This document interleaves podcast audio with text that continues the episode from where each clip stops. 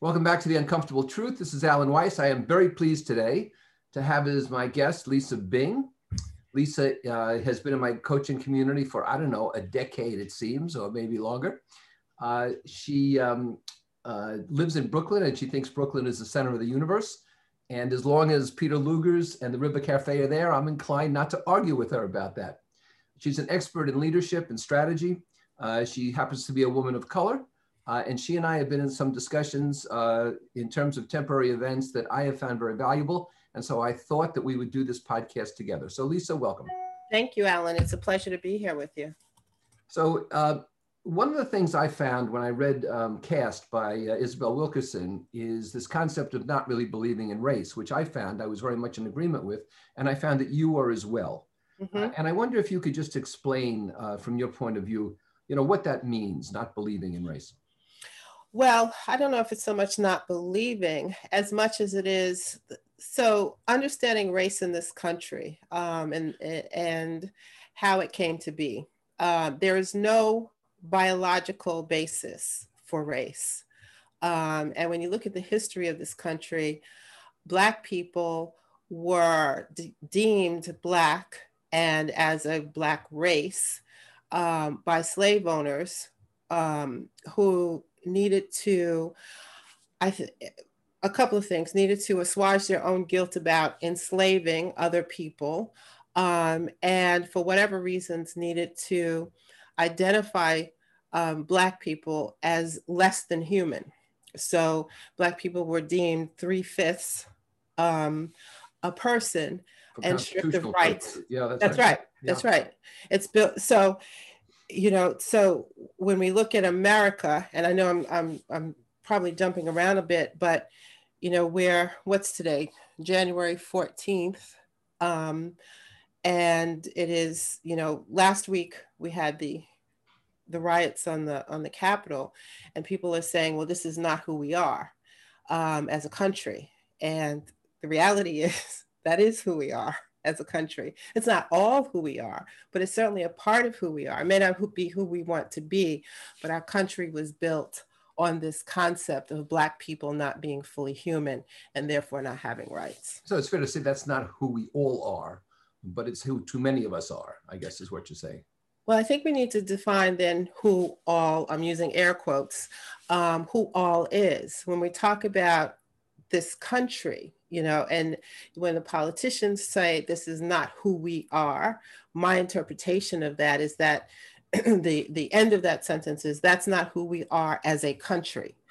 Um, so agreed everybody is even during slavery all white people were not enslaving people. There were you know there were many who were who were helping people to become free and so forth. So but as as america and what america is slavery, the dehumanizing of Black people, which continues today in terms of dehumanizing Black bodies and devaluing Black bodies and so forth, is a part of who America is. Now, I, I want to pick up on your example there at the Capitol because I found very cogent the argument that if those were Black people storming the building, the police response would have been very different absolutely. I think you and i spoke that day and and i and and i shared that with you and my thought was not only would it be very different but there would be a lot of dead black people.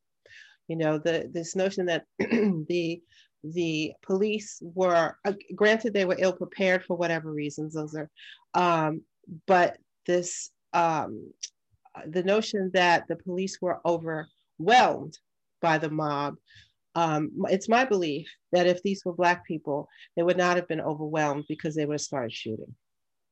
Uh, tell me about this. It's another example that's been raised, another parallel, is the Black Lives Matter protests in the streets, some of which turned into riots. And by riots, I mean stores were looted, arson was committed, and so forth. Mm-hmm. Uh, so, what's happened there? Is that a question of uh, people, whether Black or white, getting out of control? because of emotions, or is it a question of people infiltrating these groups who have different ugly ends in mind? What, how do you feel about that? Yeah, I think the latter is true, um, and and I think that you know many of the much of the the reporting has borne that out.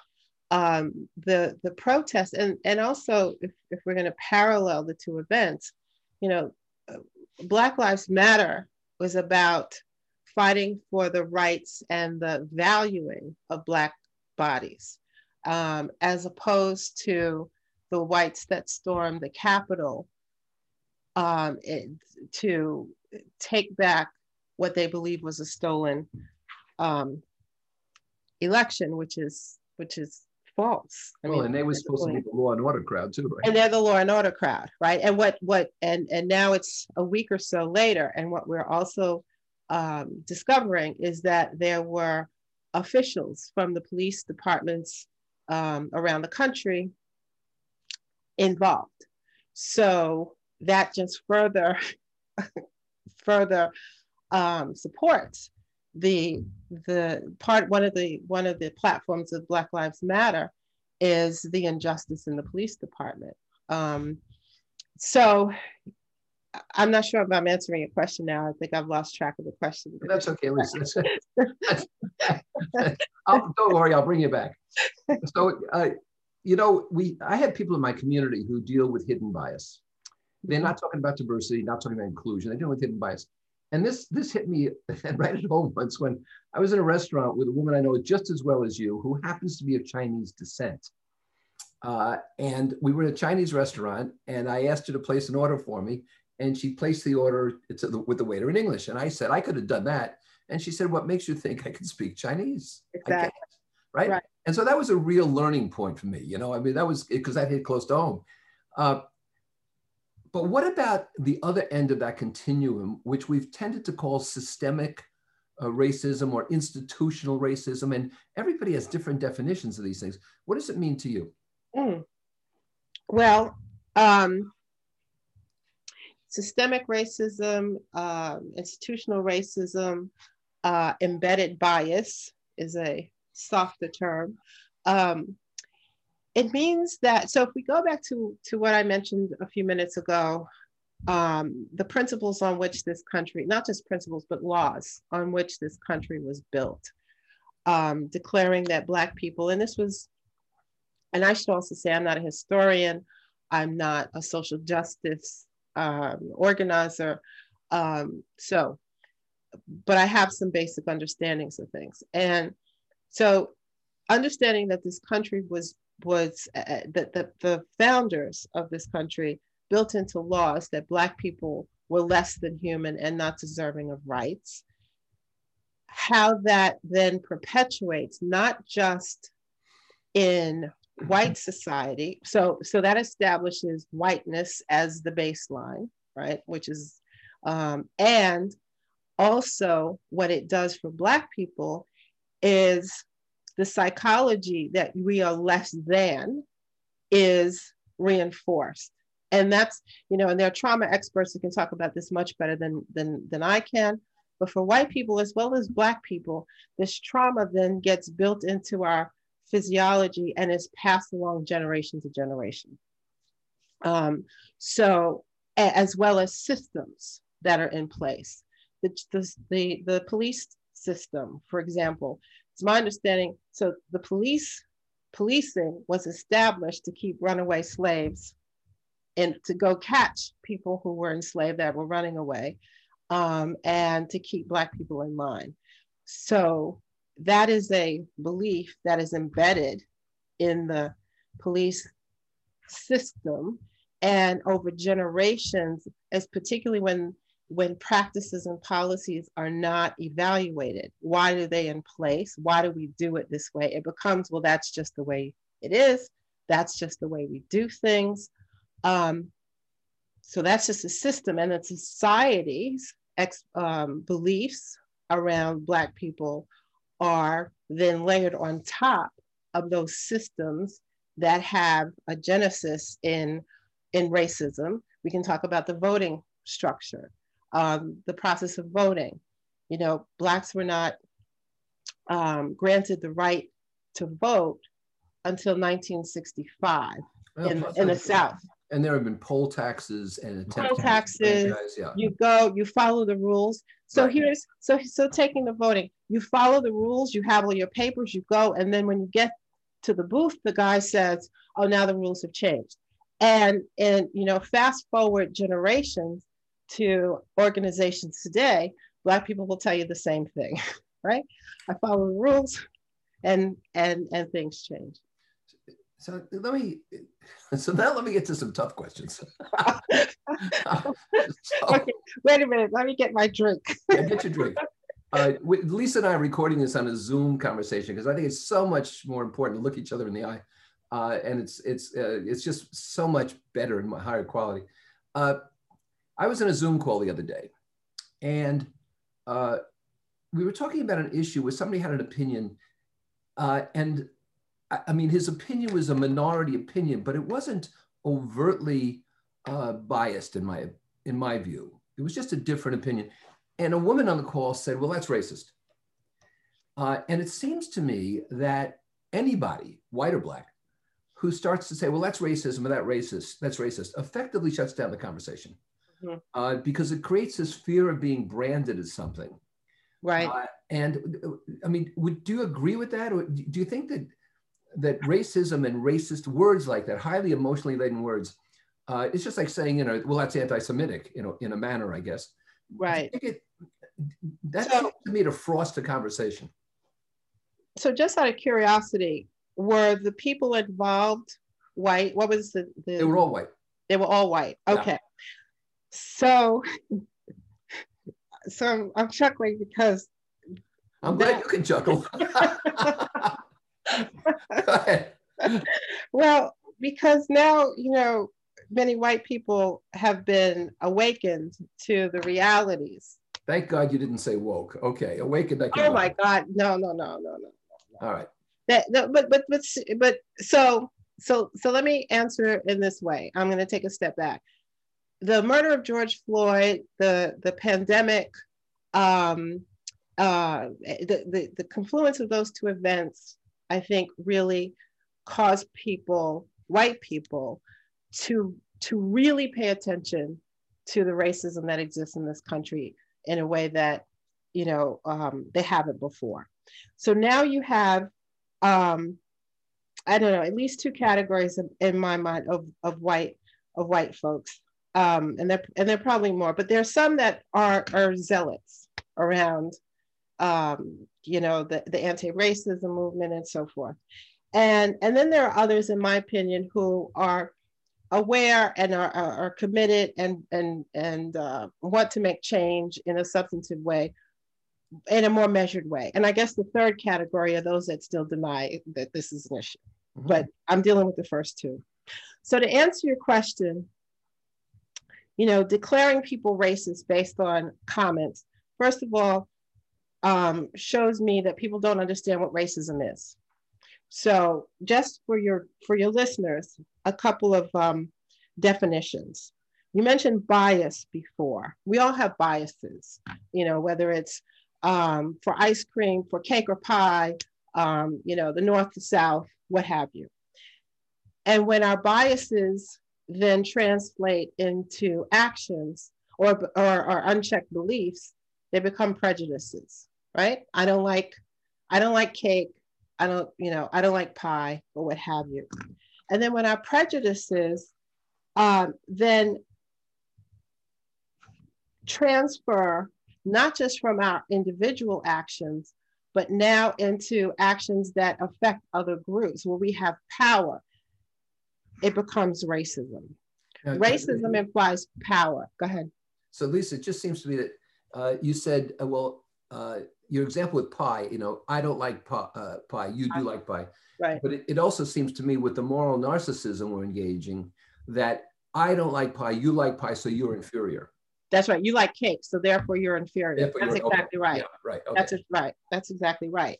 And so when our prejudices, when we're in a position of power and our prejudices are then applied to policies, practices, um, it, or whether it's in the government, in our organizations and so forth, that becomes racism. So I'll give you an example. Sure.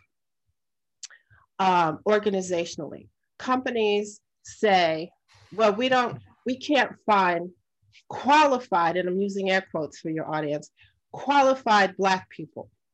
Well, but your policy says that you only go to three Ivy League schools, you know, and and then then the the next argument is well the stars are hard to get. Right. Well everybody's bidding on the stars. Everybody's bidding on the stars. my clients have told me the same thing. Right?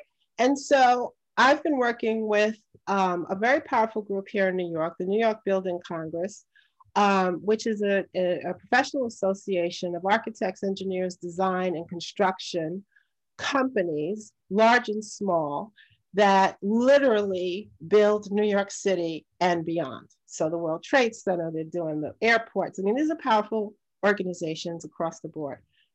And they have acknowledged that and committed to making some real changes. You walk into an event and literally it's a, a thousand white men in the lobby of the, the Hyatt Hotel. And I've been working with a committee to identify okay, a concrete action plan. And they've been very intentional, they've been very forthcoming, they've had some challenging conversations and come up with an action plan that they really feel um, good about. And part of the conversation is uncovering these hidden by these embedded biases in the hiring practice. Uh, um, in hiring, just to, to stay with that example. You know, studies have shown, and some of the companies have piloted programs, what they call um, blind hiring. And lo and behold, when uh, evidence of race, nationality, etc., is, are stripped, suddenly they're able to find Black and Brown people that are qualified. and yeah. may I give you an example too about this? It, uh, with a different kind of approach.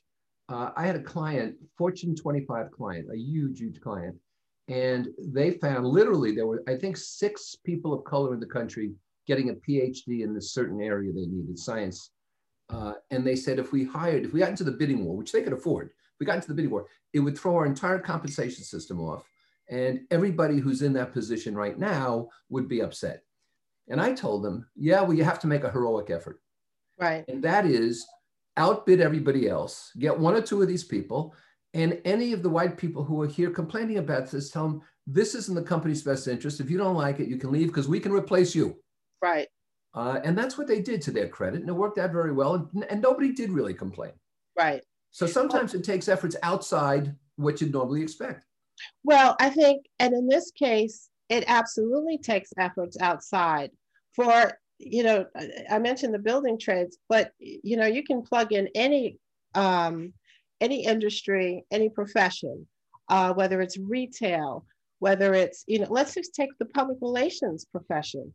When when all of the social justice um, um, protests started, companies that had very expensive PR firms were at a loss because they don't have Black representation and in leadership and they're asking the employees of these companies to help guide them. Right. Now that's ridiculous. Right. And what that also, what people also don't realize is or think about, if I have cancer, it doesn't mean I know how to cure my cancer.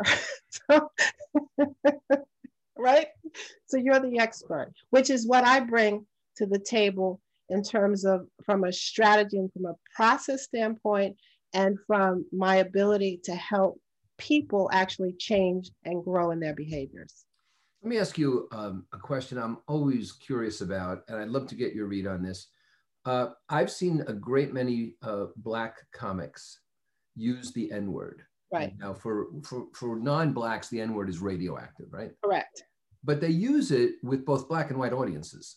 Correct.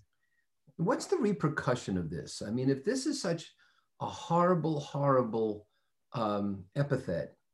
And I realize that, you know, there's a, a, point of view that says, yeah, but if you use it among yourself, it, it's sort of self-effacing, it's okay. But if you've got a large white audience as well, doesn't that sort of uh, uh, seem to make it acceptable? I mean, tell me about, about the philosophy there.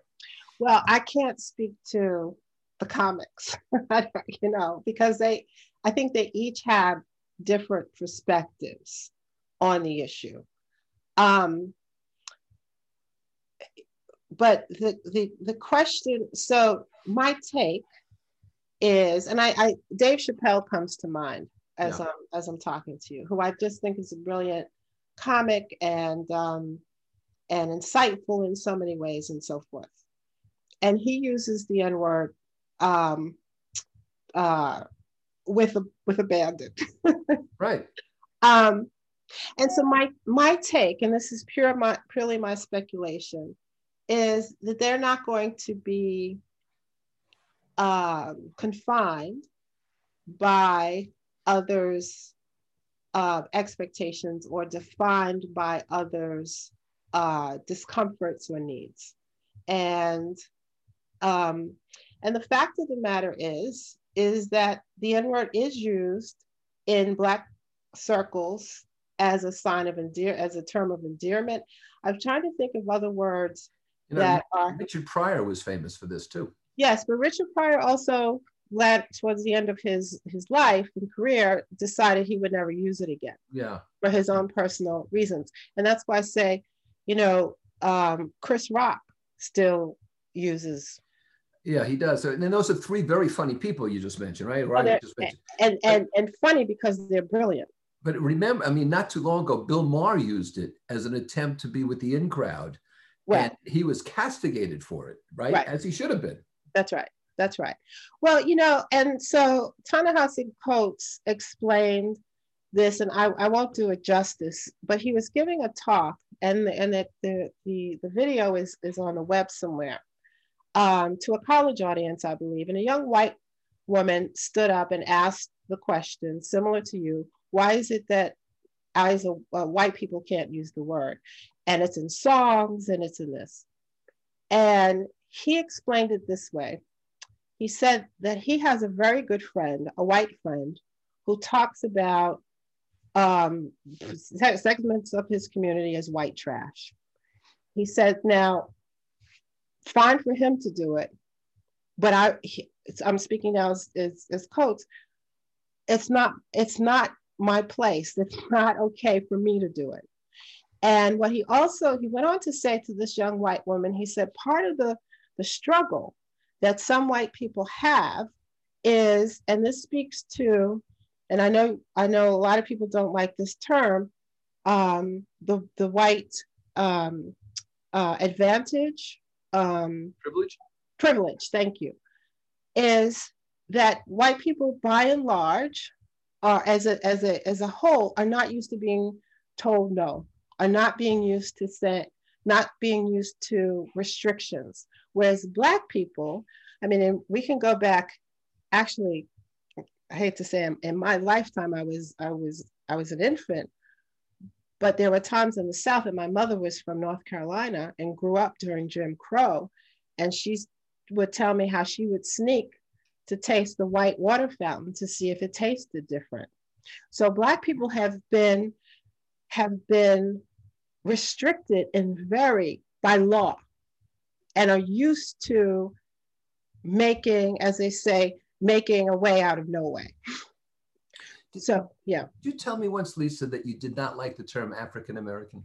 I don't. I don't. And here's why. Um, my my belief is my understanding of the the genesis of the term was um, that it came up uh, ad hoc in a conversation with um, with some black leaders years ago. But the other thing is, I know white Africans Right. Um, yeah. so, so for me, that blows it right out the water. The other, the other thing is there are Black people who are British, who are French, um, and Caribbean, and so it doesn't quite capture uh, the the. I, I, I think it's it's. I, I don't think it's um, what's the word I'm looking for? Uh, Appro- appropriate or? Well, not that it's inappropriate. I just don't. Accurate. I think it's yeah I, I don't know i can't think of it right right now but okay. but i think black is more encompassing okay and people of color is that a, a fair term well people of color so here's the thing so you know and this speaks to this concept so this woman um, wrote the book white fragility right and she talks about how um, the the difficulty and the discomfort that many white people have discussing race and they were often raised that it's impolite to discuss race. And if you have biases you know, that people who are racist are bad. And so I, even though I've grown up and Black people, all of us have grown up in a racist society, but I can't acknowledge that because then by default I'm deeming myself bad. So she she talks about all of these things. Um, and what was the first question you asked me? Because I just I said to you, what what do you think of the term people of color? Oh, people of color. Yes. So people of color. So so all that to say, I think that there are terms that people are uncomfortable with, and so we come up with these softer terms. I so see. people of color doesn't is is fine, but it's also uh, more broad, speaks more broadly than just to Black people. Okay. Yeah, now, it's Asian, Latino. Right, right. Mm-hmm. who well, who also has had faced discrimination here. Yes, uh, wait, wait, wait, hold on, hold on. I, I don't, I don't want to let that go by. Okay. Yes, they have, and the issue with Black people is that Black America is the home country of American Blacks, whereas, and so your home country has deemed you less than as opposed to going to another land and being well, themed. I, I, think you'd agree, though, that for let's just take Latinos, a lot of them, this is their home country. Yeah. Generations yeah. later, right? Well, well, generations later, but they can always trace back. Look, I can't trace back to, I trace back to North Carolina and Brooklyn. well, I've, I've heard a lot of Latinas say, hey, listen, I'm an American. And, right. You know, my, my great great grandfather might come from Ecuador, but I'm an American, you know, and that's how I see myself. Oh no, not not arguing that point at all. Okay. But but laws have not been established to deem, you know, people with the Ecuadorian roots as less than human and not deserving of human rights. Right, but there have been instances where signs have been placed in public places Irish need not apply. Italians well, not welcome here. I mean, there have been yes. uh, prejudices in America yes. against a variety of different groups. Absolutely. Okay. I have one more question for you. uh, you've been in the uh, fascinating position of sometimes having all white audiences in front of you. Mm-hmm. Uh, and I'd like to know, as you've, as you've dealt with uh, your clients on the subjects we've been talking about, uh, what have been your greatest learnings? What, what have you learned from this? What has surprised you? Uh, Mm. You know, what's you, uh, what, what kind of feeling would you generally give us from being in the very unique position you're in? Mm-hmm. That's that's a great question, and so you may not know this, but this was not my first rodeo. So, 25 years ago, um, while I was still at Prudential, I was put in charge of a diversity project. Um, 25 so years ago. 25 years ago. Yeah, we, yeah. we were both at Prudential, you know. Oh, I do know that. okay. I do. Go ahead. we're almost the same, Alan. And, and neither one of us became president of Prudential.